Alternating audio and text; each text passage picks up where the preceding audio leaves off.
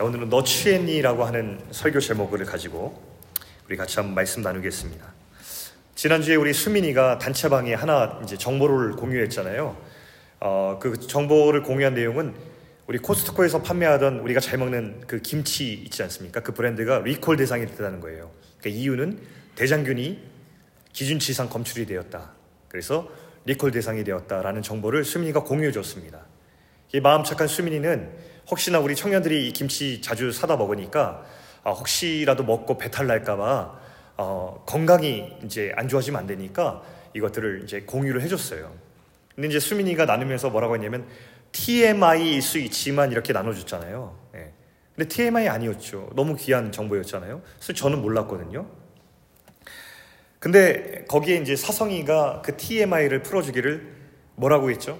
Thankfully Meaningful Information 이렇게 붙여줬습니다. 예. 그래서 참, 야, 우리 수민이 마음도 참 고맙고 그 TMI를 풀어주는 사성이도 참 멋지다 이렇게 생각을 했습니다. 사람들은 내가 알게 된 정보 중에서 야, 나눌 가치가 있다 싶으면 공유하고 싶은 마음이 듭니다.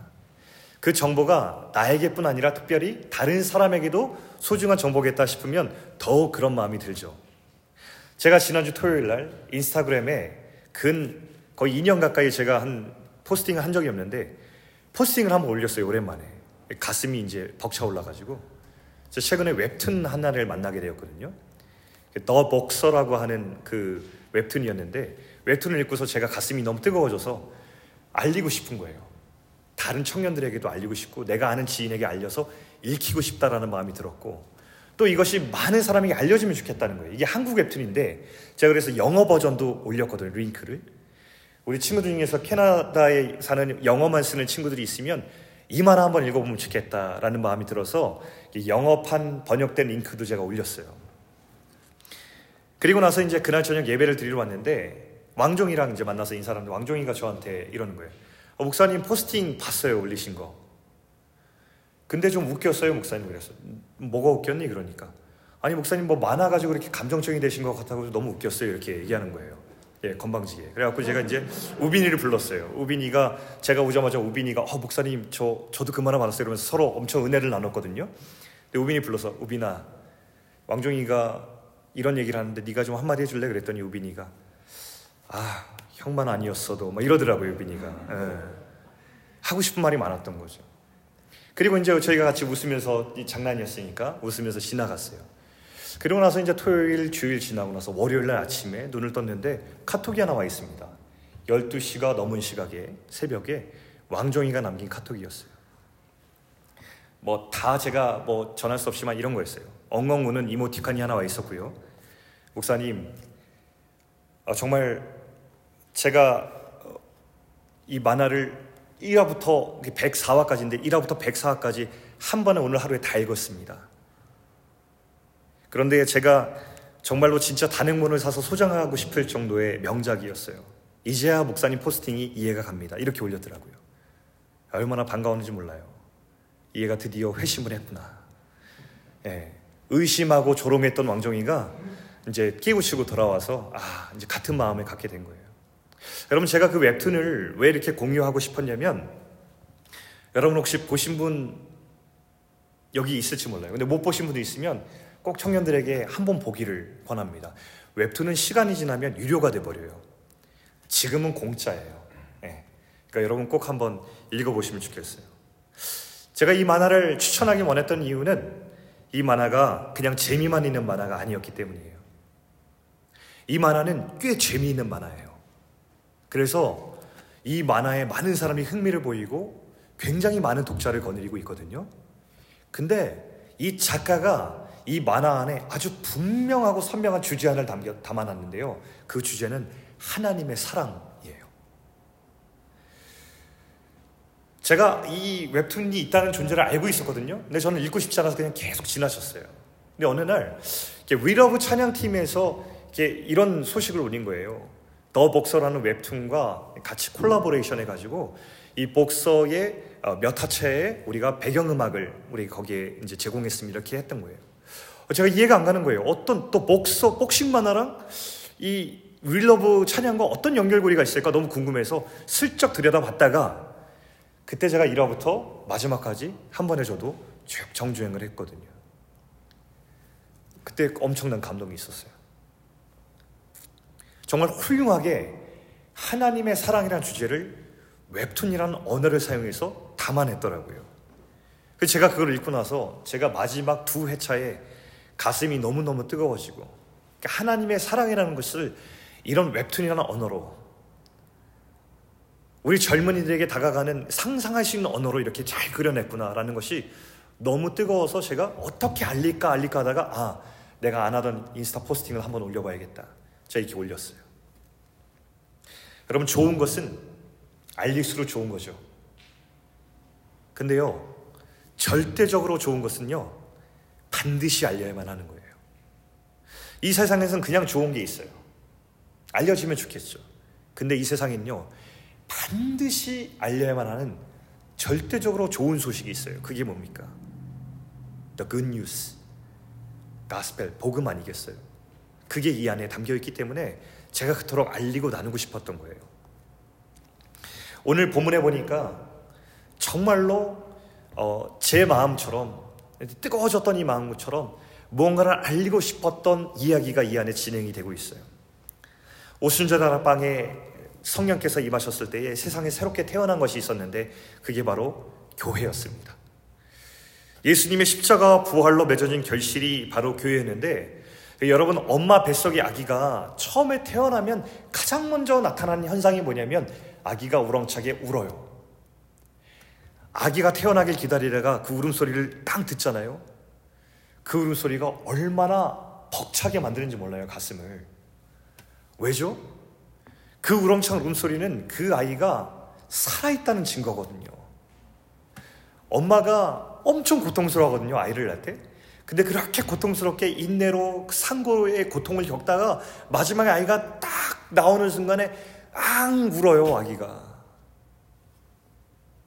드디어 엄마의 고통 그때 이 아이가 살아있는 생명으로 우리 가운데 왔구나라는 것을 알리는 신호가 그 사인이 앙 하고 오는 아기의 울음소리 아니겠어요? 그것처럼 마치 우리 이 교회가 처음 태어났을 때도 이 세상에 딱 태어나자마자 아기의 울음소리처럼 우렁차게 이 세상 가운데 울리는 소리가 하나 있었다는 거예요. 그 사인이 무엇이었는가? 우리 11절에 보면 이런 말씀이 나와 있습니다. 스크린 한번 보시면서 우리가 다 우리의 각 언어로 하나님의 큰 일을 말함을 듣는도다.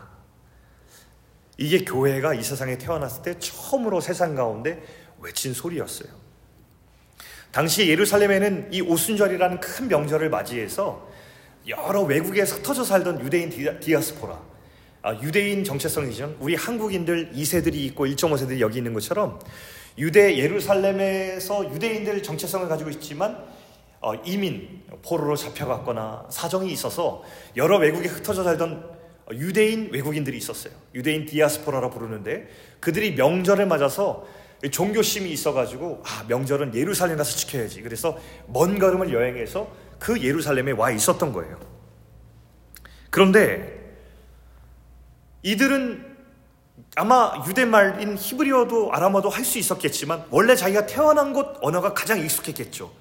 여기 이 세들이 영어가 가장 익숙한 것처럼. 근데 거기에 태어났는데 자기가 태어난 지역의 언어로 말씀이 들리기 시작하는 거예요. 깜짝 놀랐어요. 그러니까 우리도 어디 외국에 여행을 갔는데 거기서 갑자기 여러 외국어 막 들리다가 한국어가 딱 떠나면 어? 한국어? 너무 반갑잖아요. 여기에도 그런 일들이 있었던 거예요. 그 내용을 들어보니까 하나님이 하신 큰 일이라고 했어요.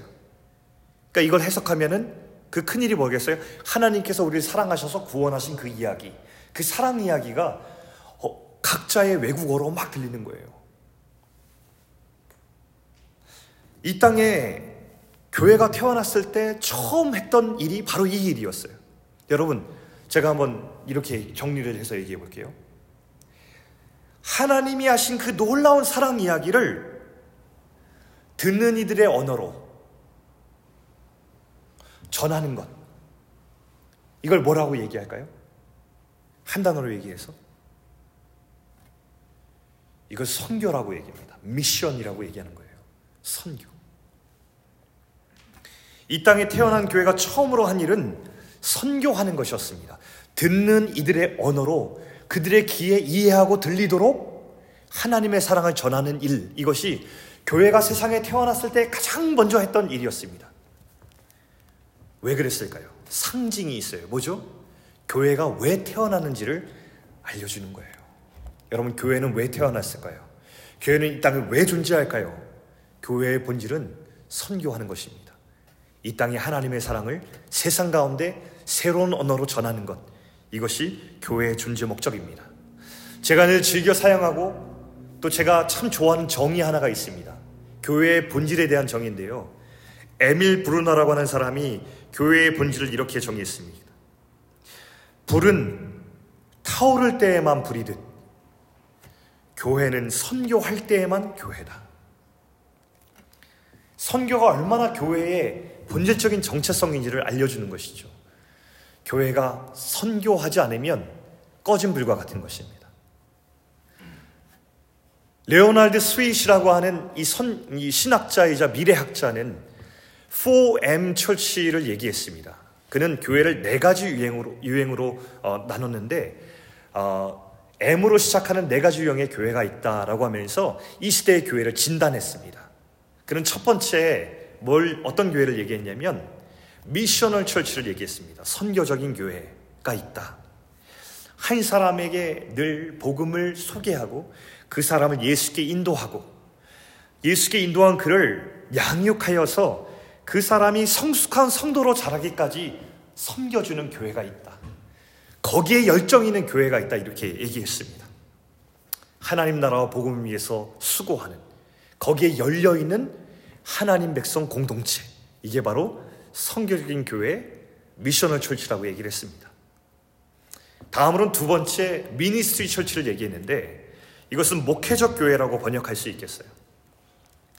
교회가 선교적인 사명을 잃기 시작하면 목회적 교회로 바뀌게 된다. 무슨 뜻일까요? 성도들은 더 이상 복음을 전하는 데 관심이 없어지고요. 목사도 강단에서 성교를 강조하거나 복음을 세상 가운데 증거하자는 부담을 주는 설교하기를 멈추는 것을 말합니다. 이 교회의 관심 무엇일까요? 교회 내부의 일입니다. 이 여기에 모인 멤버들의 필요를 어떻게 채울까? 잃어버린 영혼에 대한 관심 대신 여기 모여있는 멤버십들의 베네핏을 위해서 연구하고 생각하는데 몰입하는 교회가 ministry church라고 합니다. 세 번째는 maintenance church라고 합니다. 현상을 유지하는 교회라고 하죠. 이 교회는 목회적 교회가 더 나쁜 방식으로 변질된 교회를 말을 하는데요. 그냥 말 그대로 현상만 유지하는데 그냥 급급한 거예요. 부흥에 관심이 없고 하나님께서 우리 공동체에 어떤 새 일을 하시고 어떻게 변화시키실까 관심이 없어요. 사역이 귀찮고 그저 새로운 변화나 도전하기가 이제 더 이상 귀찮아지는 거예요. 여기서 그냥 요대로 별탈 없이 유지만 하고 싶다라고 하는 교회가 바로 이 maintenance church입니다. 형식만 남아있는 껍데기 교회. 하나님이 우리 가운데 도전하신 것들에 대해서 응답하지 않고 그저 우리가 해왔던 관행대로 이대로만 불편치 않게 가는 교회가 바로 이 maintenance church라고 합니다. 한마디로 잠자는 교회 같은 것이죠. 마지막 네 번째 교회는 가장 최악의 교회라고 할 수 있는데 museum church라고 할 수 있습니다. 박물관 같은 교회. 박물관 같은 교회는 생명도 열정도 없는 교회입니다. 눈물과 기도와 헌신, 순종과 같은 이런 모든 이야기가 다 옛날 이야기가 되어버린 교회를 말하는 거예요. 박물관에는 어떤 것들이 있죠? 과거의 기록이 보존되어 있죠. 오래된 미라만 전시되어 있죠. 이렇듯 박물관 같은 교회도 똑같습니다. 우리 교회의 과거의 영광만 추억하는 교회, 그리고 죽은 지 오래된 미라 같은 성도들만 존재하는 교회가 이 뮤지엄 철치라고 했습니다. 근데 안타깝게도 여러분 이 진단이 왜 나왔을까요? 우리 현대에 존재하는 교회들 중에서 이런 유형의 교회들이 실제로 많이 존재하기 때문에 이런 통찰이 나왔던 것입니다. 사랑하는 우리 베이징 여러분, 여러분에게도 한번 묻고 싶습니다. 우리 이따 셀 미팅 때도 나누겠지만 여러분, 우리 베이직은 지금 이 4M 철치의 유형 가운데 어디에 속해 있다고 생각하십니까? 하나님께서는 교회의 본질로 우리 가운데 초청하세요. 존재 목적을 굳게 붙들기 원하십니다. 무엇입니까? 이 땅에 존재하는 목적, 복음의 세상 가운데 증거하는, 선교하는 교회로 우리를 부르십니다. 한 사람을 예수께로 인도하고 그 사람이 교회 안에서 살아나고 양육받고 성장하는 그것이 우리 하나님께서 이 교회를 통해서 꿈꾸시는 것이라는 것 우리가 꼭 기억하면 좋겠습니다. 여러분 이제 우리가 이 교회에 존재하는 이유에 대해서 들었는데 이 장면을 다시 한번 볼 때 꼭 한 가지 주목해야 될 사실이 있다는 것 우리 함께 보면 좋겠습니다. 4절 말씀 한번 볼까요? 4절 말씀. 자, 우리 스크린 보시거나 성경 보시면서 4절 말씀 먼저 한번 읽겠습니다. 시작. 그들이 다 성령의 충만함을 받고 성령이 말하게 하심을 따라 다른 언어들로 말하기를 시작하니라. 자, 우리 8절도 읽을게요. 시작. 우리가 우리 각 사람이 난곳 방언으로 듣게 됨이 어찌 됨이냐.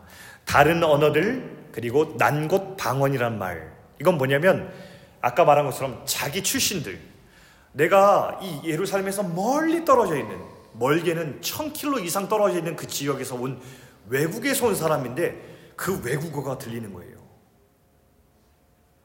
다른 언어들, 내가 태어난 곳의 지역 언어로 하나님의 큰 일이 귀에 들리고 있다는 것입니다.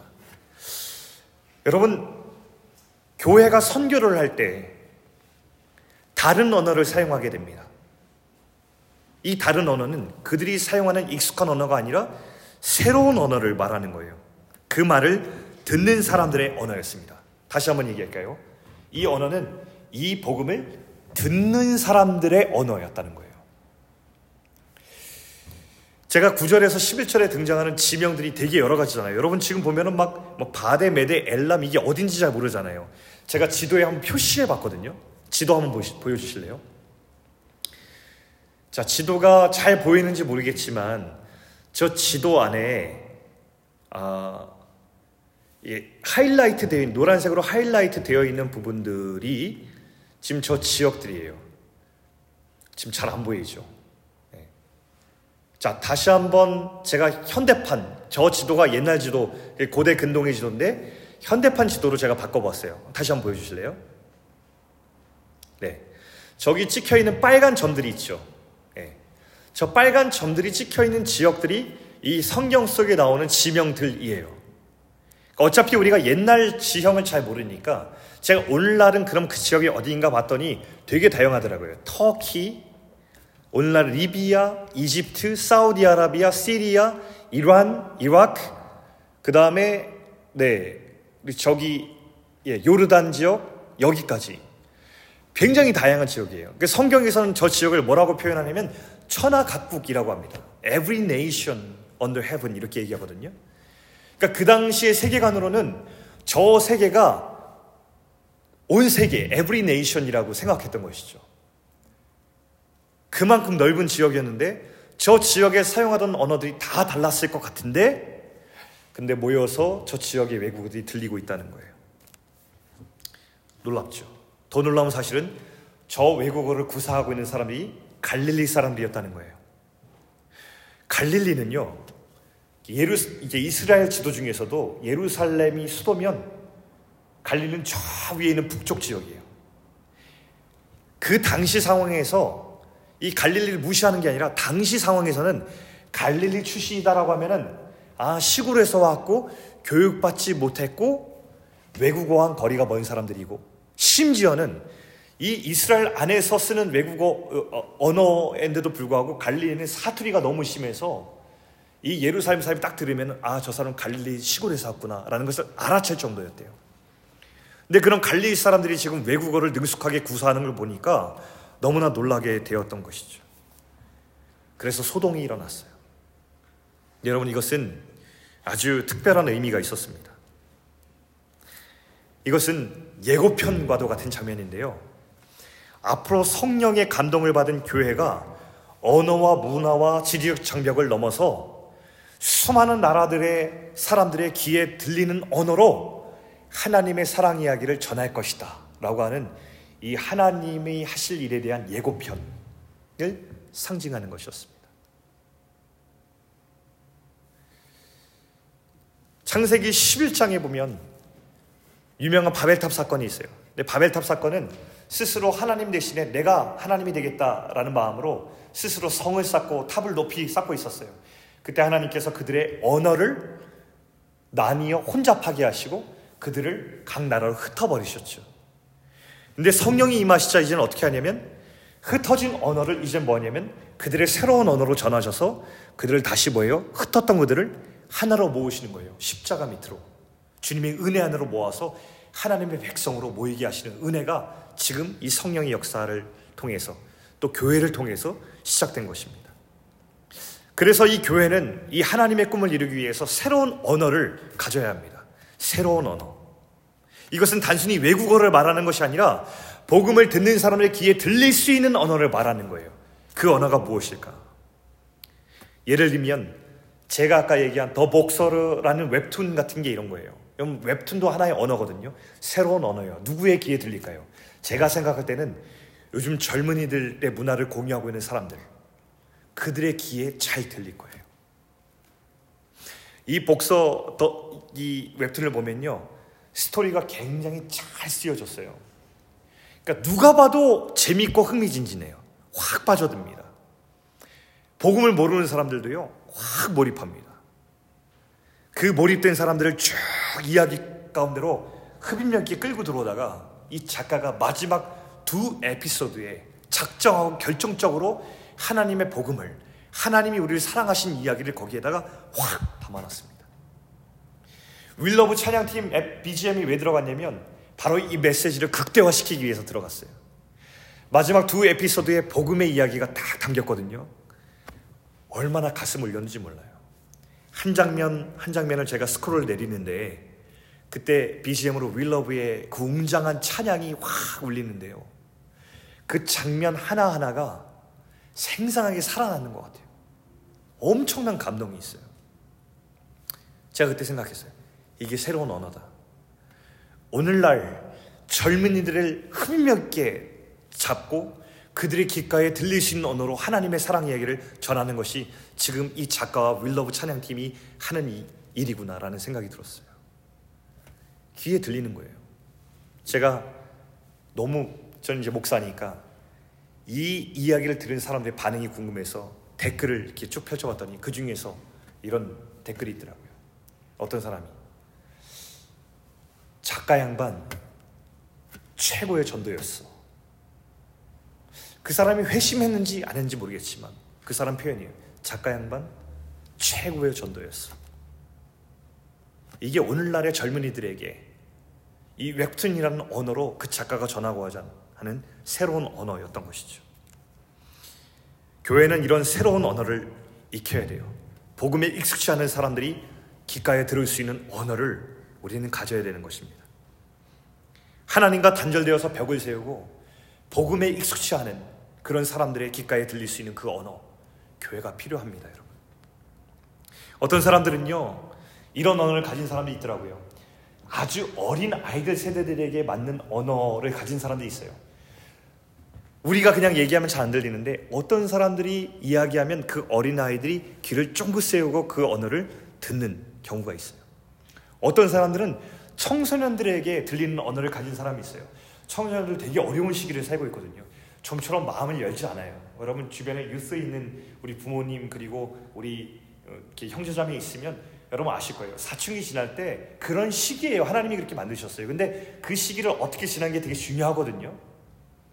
근데 유스에게 맞는 언어를 가진 사람이 있어요. 다른 사람들이 말하면 되게 지루해하고 아 꼰대 같아 이렇게 얘기하고 마음을 열지 않는데 그 사람이 언어로 얘기하려면 마음을 여는 그런 언어를 가진 사람들이 있더라고요. 또 어떤 사람은요, 윗세들을 향하여서 어, 좋은 언어를 가진 사람이 있어요. 제가 한국에서 저 진도라는 섬 지역으로 저 밑에 제가 사역하는 곳에서 5시간 버스 타고 가야 되는 곳인데 청년들과 수년간 이제 매년마다 여름마다 일주일씩 거기에 국내 선교를 갔었던 적이 있어요. 근데 그때에 청년들 중에서 어르신들에게 맞는 언어를 가진 사람도 있더라고요. 어른들이 할아버지 할머니가 여기 안 계시 정자에 앉아 계시면 거기에 다가가서 스스럼없이 이야기를 나누고 얘기를 나눈 지 10분 20분 지나면 이제 손주들이 되어 가지고 그 사랑과 친밀한 관계 안에서 하나님의 복음을 전하는 그런 청년들이 있더라고요. 여러분, 우리는 우리가 각자 가진 언어로 하나님의 큰 일, 하나님의 사랑 이야기를 전할 증인으로 부름받았다는 사실을 기억하십시오. 우린 그렇게 부름받았습니다. 하나님께서는 저와 여러분을 새로운 언어로 세상 가운데 하나님 이야기를 들려주는 증인으로 불러주셨어요. 이 새로운 언어의 본질은요, 여러분 오해하지 마세요. 웹툰이나 음악이나 아니면 지금 얘기한 것처럼 어떤 재능이나 성향만을 이야기하는 것이 아니라 이 새로운 언어의 가장 뛰어난 본질은 뭐냐면 사랑입니다. 그럼 예를 들어 볼까요? 제가 오늘 웹툰 얘기 되게 많이 소개했잖아요. 이 웹툰 작가 얘기를 좀 해볼게요. 저는 좀 이런 관점으로 생각해 봤어요. 웹툰을 다 읽고 난 다음에 이 스토리에 대한 흡입력과 놀라운 메시지가 있었지만 이 작가가 되게 궁금해졌어요. 개인적으로 되게 고마웠어요.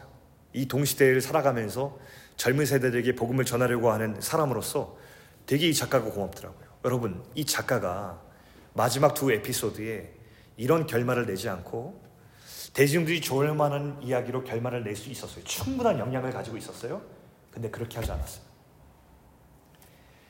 이 젊은이들이 큰 명 있게 100회가 넘는 시간을 쭉 끌고 온 다음에 마지막에 정말 자기가 이 순간을 위해서 내가 백화를 그렸다. 그러면서 자기가 하고 싶은 이야기를 빵 터뜨렸어요. 이 결말이 이해 안 간다고 하는 독자들도 되게 많더라고요. 그러나 이, 독, 이 작가의 고백은 나는 내가 하고 싶은 이야기를 충분히 했다. 이런 생각 들었습니다. 이 작가는 하나님의 사랑을 진짜 경험한 사람이구나. 또 하나, 이 작가는 이 만화를 보는 사람들을 향한 사랑이 있는 작가구나. 라는 생각을 했어요. 세상과 사람들에 대한 사랑이 없었다면 그는 자기 명성과 인기와 수익을 위해서 만화를 그렸지 이런 메시지를 전하려고 하지 않았어요. 교회가 세상에 줄 수 있는 최고의 사랑이 무엇입니까? 그것은 우리를 사랑하신 하나님의 이야기를 그들이 들을 수 있는 언어로 들려주는 것입니다. 자, 여러분은 어떤 새로운 언어로 하나님과 벽을 세우고 살아가는 사람들에게 하나님의 사랑 이야기를 들려주겠습니까? 여러분이 들려줘야 됩니다. 교회 안에서 우리끼리 이야기 나누면 안 됩니다. 우리끼리만 아는 언어들로 계속해서 그 언어를 발전시키면 세상이 알아들을 수 있는 언어로 우리끼리만 얘기하고 있는 외국어로 얘기하고 있는 그런 개토화된 집단이 되고 마는 것입니다.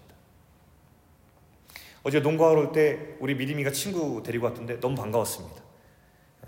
전 앞으로 좀 친구들도 데리고 같이 농구했으면 좋겠습니다. 같이 농구 운동하면서 얼마나 우리가 스승 없이 어울릴 수 있어요. 제가 친구들한테도 얘기했거든요. 너희들 같이 하니까 너무 재밌다. 부담 갖지 말고 매주 와서 같이 운동하자. 이렇게 얘기했거든요. 너, 그런 친구 너무 반가워요. 교회가 이렇게 열려 있으면 좋겠어요. 우리끼리만 만나면 뭐합니까? 이 세상에 있는 사람들과 함께 접촉하고 만나고 교제할 수 있는 장이 있어야죠. 여러분, 우리 다음 세대를 향해서도 새로운 언어 가진 사람이 필요해요. 복음은 지리와 문화적 장벽을 넘어서도 가야 되지만 세대와 세대 간의 선교가 이루어져야 됩니다. 여러분, 내가 속한 세대만 예수 잘 믿으면 뭐 하겠어요? 내 세대에만 예수를 향한 열정이 있으면 뭐 하겠어요? 내가 살아온 세월만 예수 잘 믿고 헌신했던 그 세월이 있었으면 뭐 하겠어요, 여러분? 다음 세대가 있는데. 이 다음 세대가 살아갈 세대를 위해서 그들이 복음을 사랑하고 예수를 사랑하고 하나님의 사랑 이야기를 들려줄 수 있는 그런 세대로 자라는 것이 얼마나 중요해요. 우리가 영적으로 살아있고 다음 세대가 영적으로 죽어 있으면 무슨 소용이 있겠어요? 우리 아까 광고했지만 우리 유스에 대해서 특별히 마음 있는 청년들은 감동이 있으면 좀 지원해 주세요. 그러니까 섬겨 주세요. 유스들 코로나 시국이 얼마나 힘들겠어요. 안 그래도 민감한 사춘기 시기인데 만나지 못하고 지난번 예배 드린 거 보니까 한참 나오려고 준비해서 짐에서 어, 예배 드린다 그러더라고요. 여러분.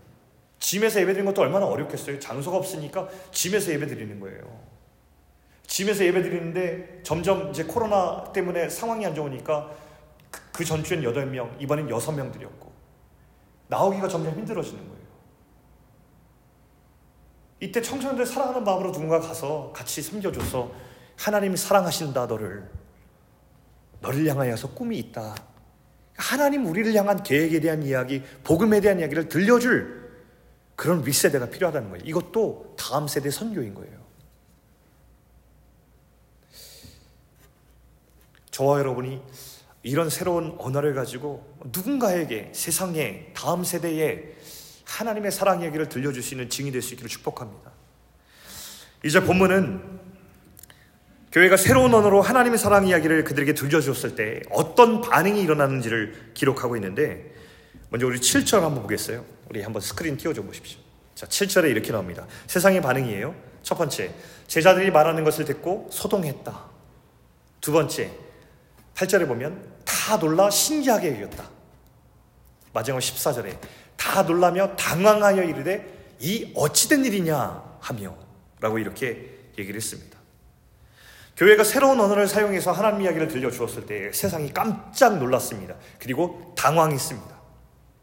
그동안 이런 장면을 한 번도 본 적이 없었기 때문이에요.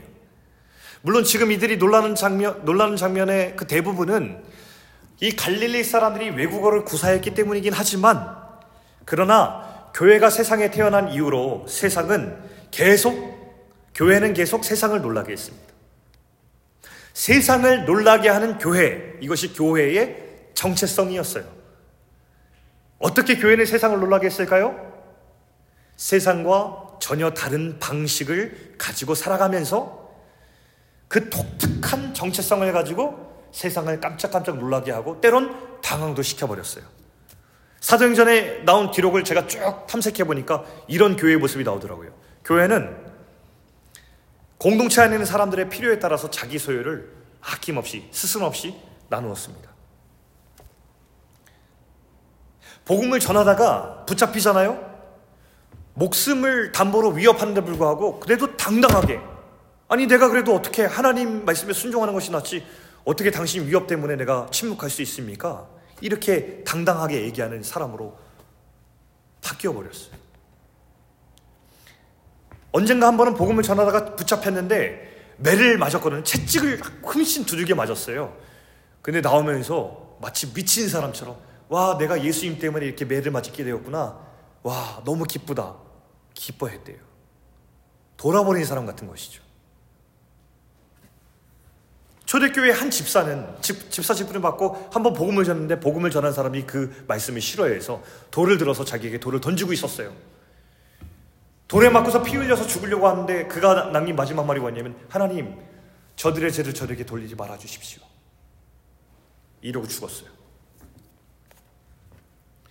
교회가 박해를 받아서 뿔뿔이 흩어졌거든요. 그럼 사라져야 정상인데 흩어진 곳에서 그들은 또 다른 교회를 세워서 교회가 자라기 시작해요. 예수님을 모르는 사람들을 향해서 예수님을 알려주고 싶은 마음이 너무 커서 목숨을 건 여행을 시작한 사람들이 있었어요. 그리고 그 여행 중에 죽임을 당하는 사람들도 허다했습니다. 그럼 그런데 이들의 이런 삶은요, 오늘날 예수님의 부활이 사실입니다. 예수님이 정말 진리이심을 증거하는 가장 확실한 논과가 되었습니다. 왜냐하면요, 예수님의 부활은 사실인가라는 질문 앞에 요즘 기독교를 변증하는 사람들이 당당하게 이렇게 얘기합니다. 잘 들어봐. 만약에 부활이 거짓이라면 부활을 증거하러 다닌 그 사람들이 그 거짓을 위해서 자기 목숨을 주저없이 버렸겠냐? 이렇게 이야기합니다. 교회는 이렇게 세상을 놀라게 하는 공동체로 존재했고 예수님께서 마태복음에 말씀하신 것처럼 이 세상에 존재하는 산 위의 동네가 되어 갔습니다. 세상은 교회를 보고 놀라고 당황했습니다. 12절에 다 놀라며 당황하며 서로 이르되 이 어찌된 일이냐 하며 이렇게 얘기했습니다. 놀라고 당황한 나머지 뭐라고 물었냐면요. 교회의 모습을 보면서 이렇게 질문한 거예요. What does this mean? 이렇게 질문했다는 거예요. 놀라고 당한 다음에 그게 다가 아니라, 어? 이게 무슨 의미지? 얘네들 왜 이러지? 그러면서 교회가 가리키고 있는 것을 궁금해하고 보고 싶어 하기 시작했다는 거예요.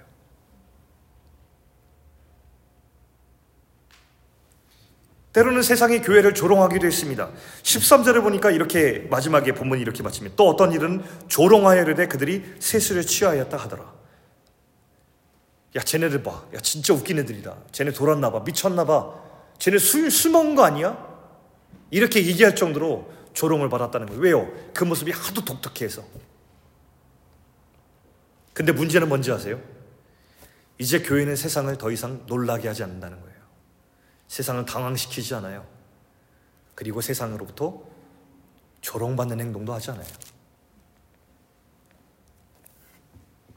세상을 놀라게 하기에는 이 세상이 세상보다 더 세상적이 되었거든요. 세상과 전혀 이질감이 없어요. 놀라게 하지도 당황시키지도 않아요. 조롱을 받기에는 그리스도인들이 전혀 독특하게 살아가고 있지 않아요.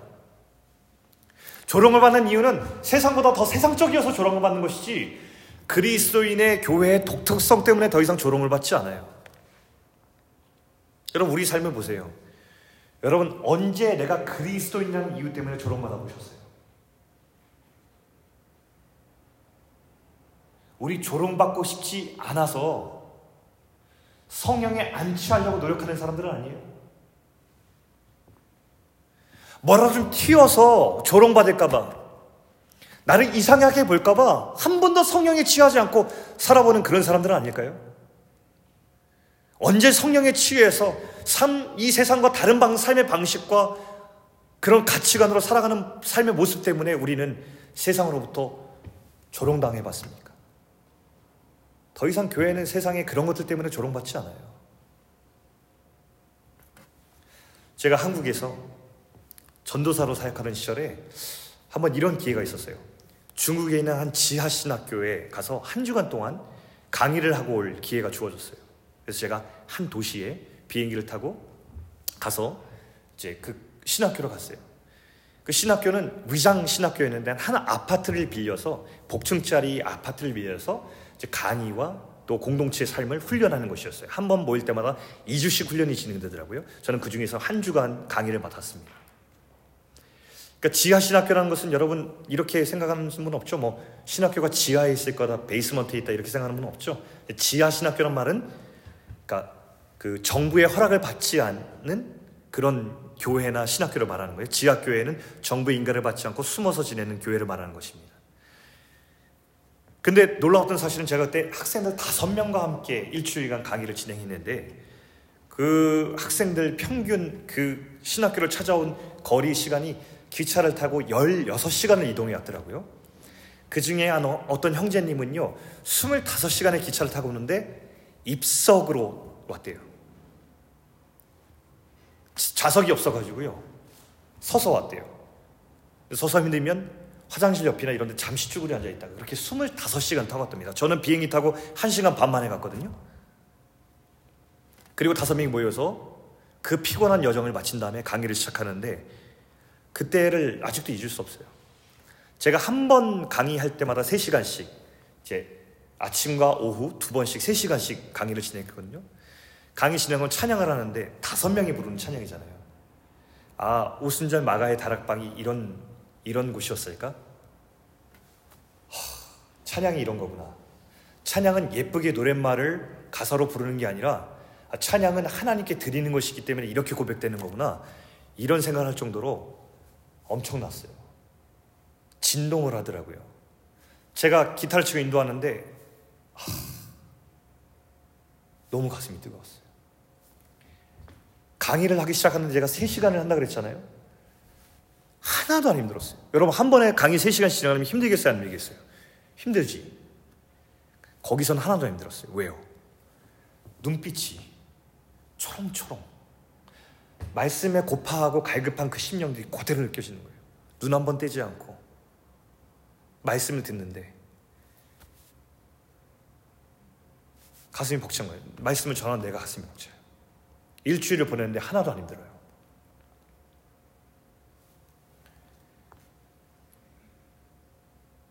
시간이 어떻게 가는지 몰랐어요.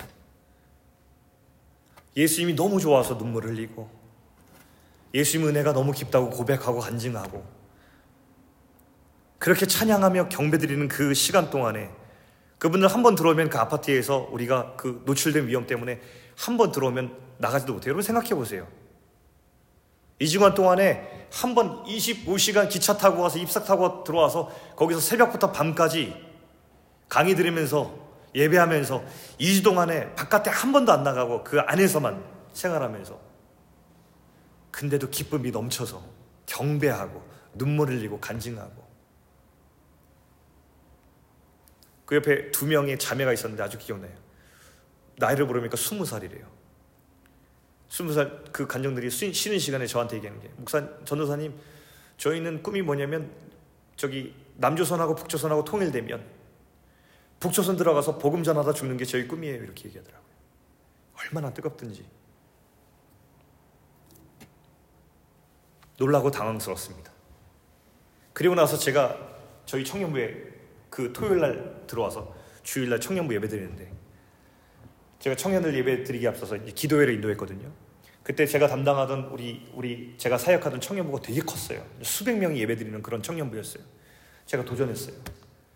나 있잖아. 지난주에 다섯 명 함께 모여서 강의하고 찬양했는데 가슴이 불이 붙는 것 같았다. 우리 수백 명이 함께 예배하는 거 자랑하지 말고 오늘 하나님 앞에서 정말 뜨겁게 한번 예배드리는 그런 마음이 회복되면 좋겠다. 그거 위해서 같이 기도하자. 그리고 같이 이렇게 기도했던 기억이 나요.